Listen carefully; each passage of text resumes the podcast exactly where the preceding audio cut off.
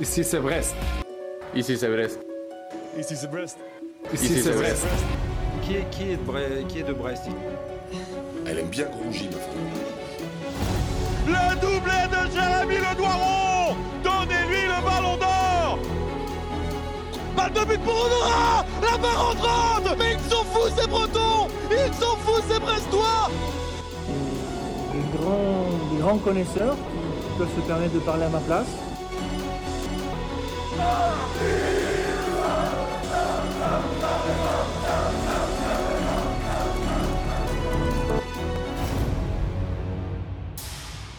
C'est bon d'aimer le stade brestois Brestoise, Brestois. Et si, et si finalement le match le plus important de cette fin de saison, eh ben c'était celui-ci.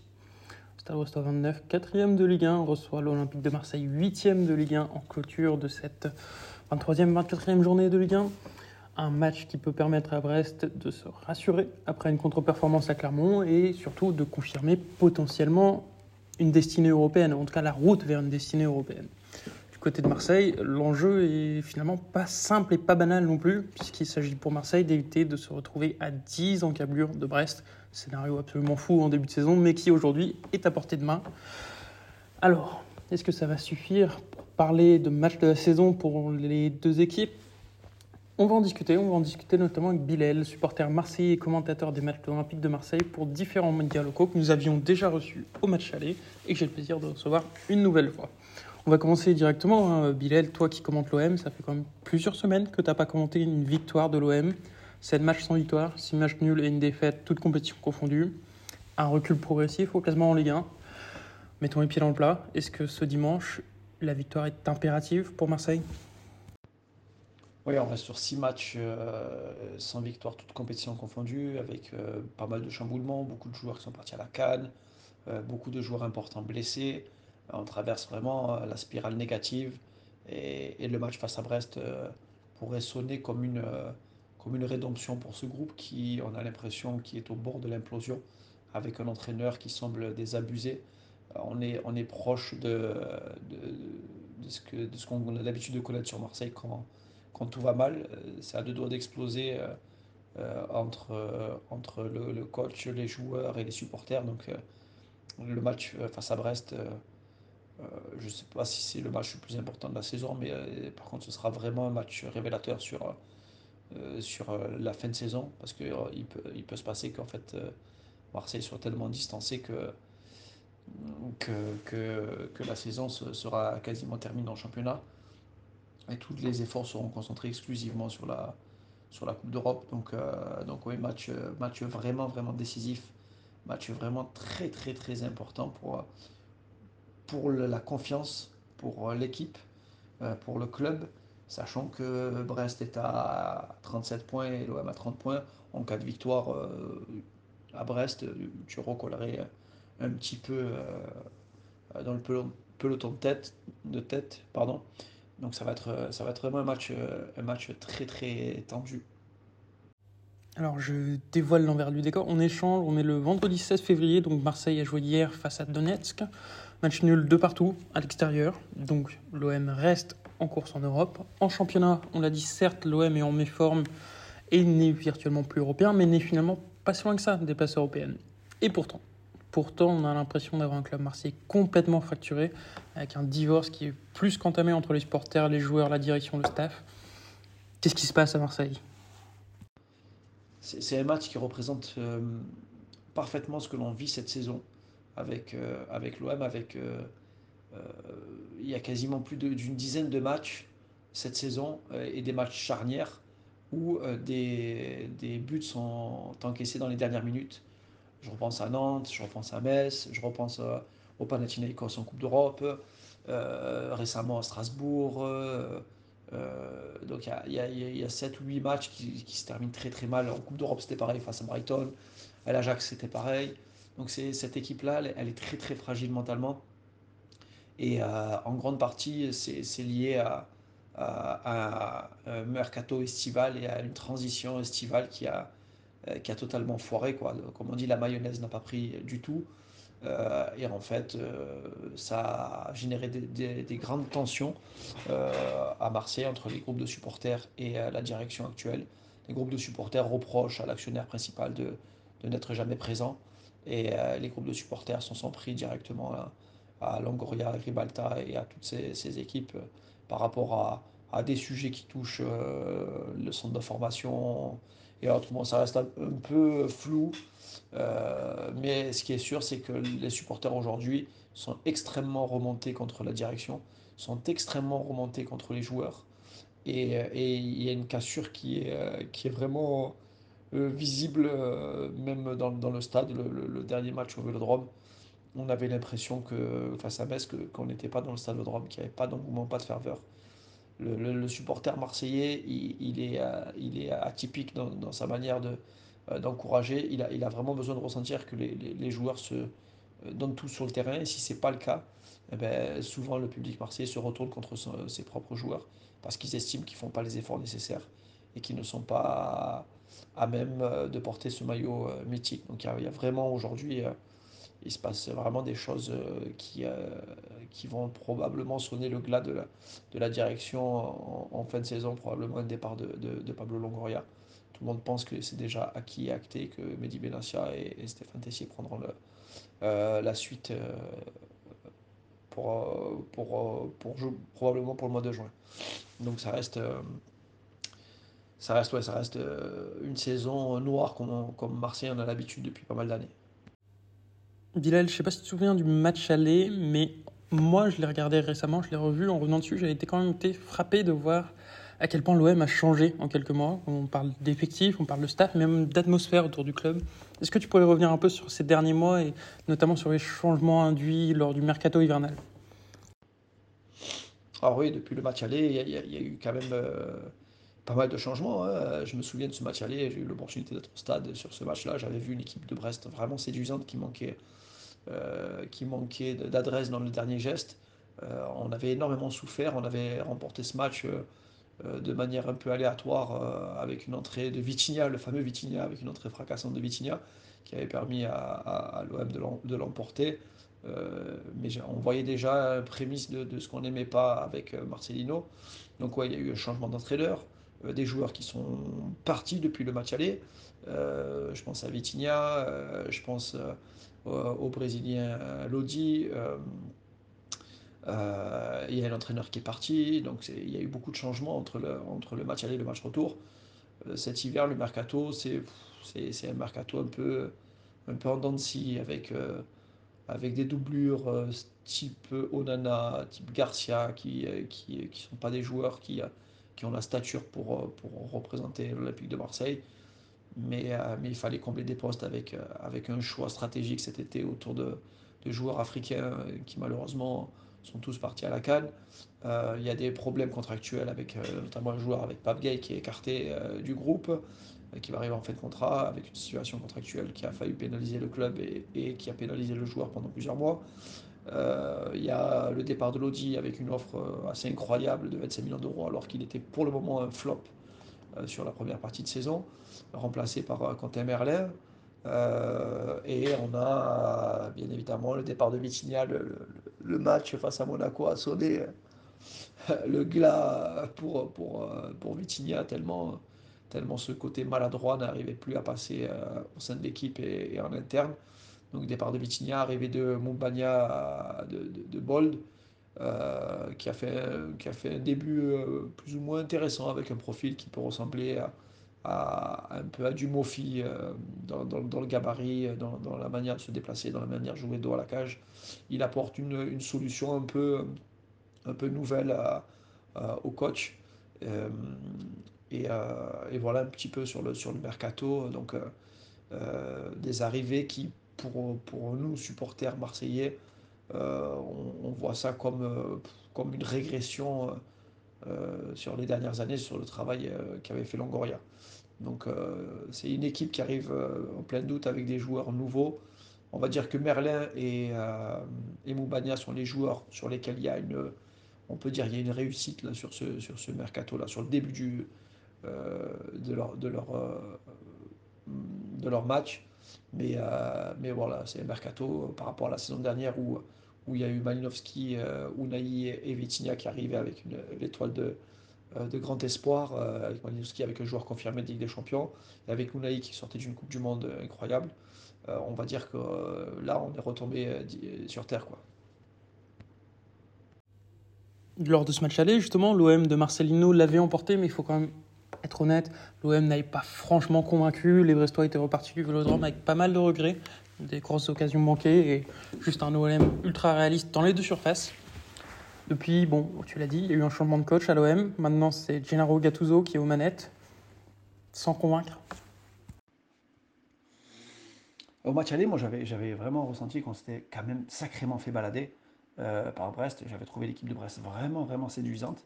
Et, je me posais la question, est-ce que c'était Brest qui était séduisante ou est-ce que c'était nous qui étions pas du tout encore prêts avec un nouvel entraîneur et un, nouveau système, euh, avec un changement quand même drastique entre la, vision Tudor et, celle de Marcelino euh, de constater que la réponse était, euh, il y avait un peu des deux, c'est que Brest ben voilà, a montré jusqu'à maintenant qu'elle était une, belle équipe de Ligue 1 et que, l'OM allait connaître des difficultés.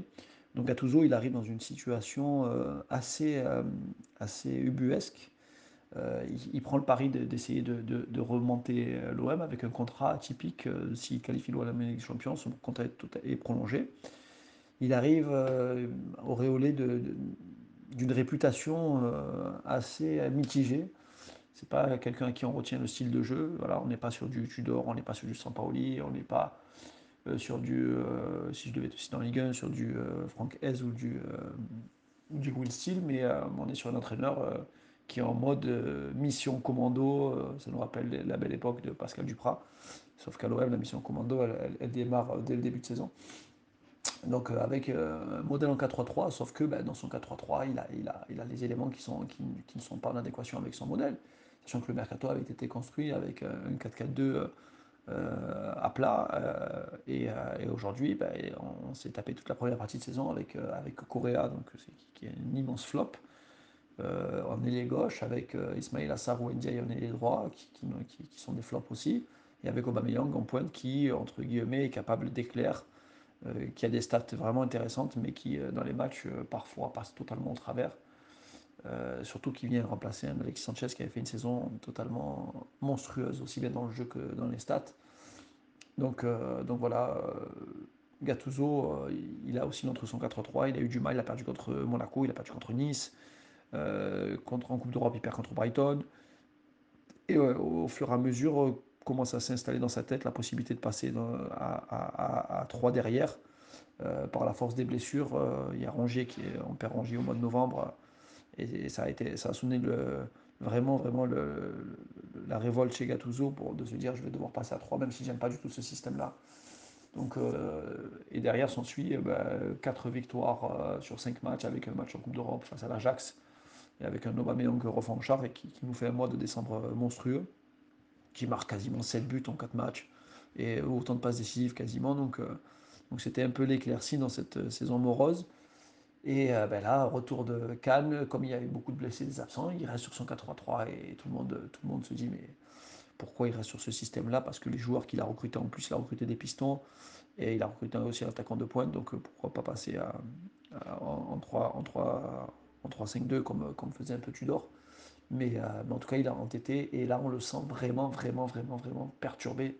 Il, y a une punchline qui a été sortie à la fin du match euh, d'hier face Shakhtar où il dit sincèrement je ne sais pas comment entraîner ce type euh, d'équipe. Il dit c'est la première fois dans ma carrière où, je, où, je, mentalement l'équipe elle se fait tout le temps remonter à la fin et il y a une, une fracture mentale. Donc euh, Gattuso, je je parierai pas sur, sur une, fin de saison avec Gattuso. Peut-être qu'il partira avant selon les résultats. On va passer directement au match de dimanche, celui qui arrive. En bref, si Brest veut battre Marseille, c'est quoi la clé aujourd'hui? C'est quoi le meilleur moyen de faire perdre pied à cette équipe marseillaise qui a besoin de, gagner, on le rappelle? Ah ben c'est en fait euh, si je devais te donner un match référence pour, faire mal à l'OM, pour moi un des matchs l'OM a le plus souffert, euh, c'est face à Strasbourg. Euh, parce que euh, avec un côté athlétique, avec beaucoup d'agressivité, Strasbourg avait fait très très mal et a été très très maladroit dans le dernier geste. Et c'était un miracle qu'on s'en sort en gagnant 1-0 et qu'ils ont égalisé la 93e minute de jeu. Mais, euh, la, clé pour, Brest sur ce match-là, elle, est exclusivement mentale. Exclusivement mentale. Avec, euh, il y a des failles dans, l'équipe aujourd'hui, notamment sur les couloirs, où tu as des joueurs euh, offensifs qui ont énormément de mal, que ce soit Ndiaye, que ce soit Sarr, euh, que ce soit euh, Correa, Aubameyang. offensivement, c'est très limite. Et on a un joueur qui est dans une, situation très compliquée, c'est Jonathan Kloss bah, il a encore fait une boulette incroyable euh, face, au Shakhtar. Donc euh, il, y a plusieurs, éléments. Il y a le retour de Chancel Mbamba. Euh, il y aura une vraie surprise de savoir est-ce que l'OM restera à 4 derrière? Euh, il y a des éléments très friables en ce moment. Donc on a un gros problème défensif en ce moment avec Samuel Gigot qui est totalement euh, hors, de, hors de fraîcheur mentale, j'ai envie de dire. Il est dans le dur. Il, est encore fautif sur, sur, sur le dernier but face au Shakhtar. Euh, et euh, Klaus derrière qui est vraiment dans le, dans le dur. C'est peut-être Balerdi et, Merlin qui, euh, qui sont peut-être plus intéressants. mais encore dans, dans, le duel, Merlin c'est très léger dans le 1 contre 1. Donc si Brest force sur les couloirs, vous allez pouvoir faire très très très très mal à cette équipe qui a énormément de mal à défendre sur les couloirs. Cette saison encore est peut-être plus que d'ordinaire. L'Olympique de Marseille donne l'impression d'être un grand patchwork d'individualité. Alors on va parler de ces individualités aujourd'hui, c'est qui les hommes forts à Marseille? C'est qui les hommes qui sont en forme sur ces dernières semaines et qui peuvent permettre à Marseille de faire un match finalement assez moyen, mais s'en sortir? L'OM, ça a toujours été une, somme d'individualité, mais qui, parfois peut devenir un collectif euh, avec des, éléments extérieurs qui peuvent soit booster, soit, faire couler l'équipe. Là, cette année, euh, si, je devais te donner les éléments forts de l'OM cette année, euh, je te dirais vraiment, bon, Mbamba et, et Ballardi sont vraiment les, joueurs qui font vraiment une, saison très correcte. Euh, Lopez, euh, aussi on peut dire qu'il a mal démarré, mais ça va mieux. Euh, c'est Jordan Verretou qui est, qui est vraiment l'homme fort du milieu de terrain, parce que, que ce soit Rongier euh, qui est blessé, Kondogbia qui est un flop, euh, Onana qui est très moyen, euh, bon, Pape Gay qui ne joue pas, euh, donc ça fait beaucoup d'absents quand même au milieu de terrain. Azin Ounahi qui est, qui est un joueur qui a besoin que l'effectif tourne bien pour, mettre en avant ses qualités. Euh, et en fait, tu as, Pierre-Emerick Aubameyang qui est le, fer de lance de, l'attaque, mais qui est capable de passer au, travers de, matchs euh, et qui n'a pas assez d'influence dans le jeu. Après, on a voilà, des joueurs qui peuvent sortir sur un match, des une prestation comme Minarit, mais son retour canne est, est difficile. Donc finalement, la, colonne vertébrale forte, euh, si Verretou n'est pas là dimanche, c'est une, gros, une grosse perte pour l'effectif euh, marseillais. Et le pendant inverse, c'est qui les points faibles de l'OM, les joueurs qui vous plombent un peu ces derniers temps? Bon, les points faibles, les points faibles, j'ai envie de te dire, je te les ai donnés, je te, je te les ai donnés tout à l'heure. Euh, Samuel Gigot qui est dans le dur, Jonathan Kloss très mauvais, Kondogbia très mauvais euh, NDI, euh, Luis Enrique ou Sarr euh, très mauvais sur les couloirs. Euh, Merlin, euh, bon offensivement, mais très moyen défensivement. Euh, donc voilà, Unai très léger dans le duel, mais très bon avec le ballon. Mais si tu fais un pressing constant et si tu mets de l'impact, il, est dans la difficulté. Et Aminarid qui est un peu intermittent, qui a du mal dans le dernier geste qui est capable de fulgurance mais qui a du mal dans le dernier geste. Et euh, Mumbania, qui est la nouvelle recrue, euh, qui a, on va dire, des carences techniques, mais euh, qui, le compense par un, gabarit euh, très avantageux dans le duel. Tu me permets de renverser un peu le schéma et de te demander un peu ton avis sur cette équipe brestoise et notamment s'il y a un joueur brestois qui t'inquiète en particulier, qui peut faire la misère à ce Marseille dimanche selon toi? Après, joueur de Brest, on sait que, que Magnetti, voilà, pur, pur sang marseillais, il aime ce genre de match-là. Euh, si on devait pour moi se méfier d'un joueur, euh, c'est toujours Pierre-Elias Milou hein, qui, a encore mis un but exceptionnel euh, face à Clermont, qui est un peu le, le métronome et, et, je ne vois pas aujourd'hui dans le milieu marseillais avec tous les absences et les blessures des joueurs capables de, de, de l'embêter tout le long du match. Donc pour moi la clé c'est Pierre-Elias Milou si je devais te citer un joueur. Mais voilà, c'est un beau collectif. J'aime bien aussi Bradley Loco qui fait, qui fait une bonne saison. Marco Bizot, l'absence de Bizot va peut-être nous, être euh, avantageuse, parce que c'est quand même un très bon gardien de Ligue 1. C'est toi qui me l'avais annoncé déjà en début de saison dernière. Donc, euh, ouais, je te dirais vraiment Pierre Lasmilou, pour moi, la pierre angulaire de, de votre équipe. Bilal, on va finir sur un classique. C'est quoi ton pronostic pour ce choc? Euh, pronostic, euh, ouais, je vois bien, je vois bien euh, un partout entre les deux équipes. ouais. Je vois bien, je vois bien un match nul. je ne vois pas perdre, je ne vois pas gagner. Donc un, un- un petit un partout, ça- ça- ça nous irait, j'ai envie de te dire, vu la situation dans laquelle on est. Eh bien, merci beaucoup Bilal pour ton temps, pour tes éclairages. On se retrouve au stade Francis Leblay ce dimanche, match à 20h45 en prime time. On l'a dit, Brest sera privé de plusieurs forces, à savoir Marco Bizot, Madi Camara, la tribune Quimper évidemment. Mais au rayon des bonnes nouvelles, Lilian Brassier, lui, sera finalement présent, présent pour ce qui serait, malgré les dynamiques, malgré les forces en présence, un exploit. Parce que pour Brest, il faut se souvenir d'où l'on vient, il faut se souvenir qui on est. Battre l'Olympique de Marseille, c'est toujours un exploit. Un exploit qu'on espère réaliser cette saison une nouvelle fois. En tout cas, réponse ce dimanche soir. Bon match à tous et allez Brest.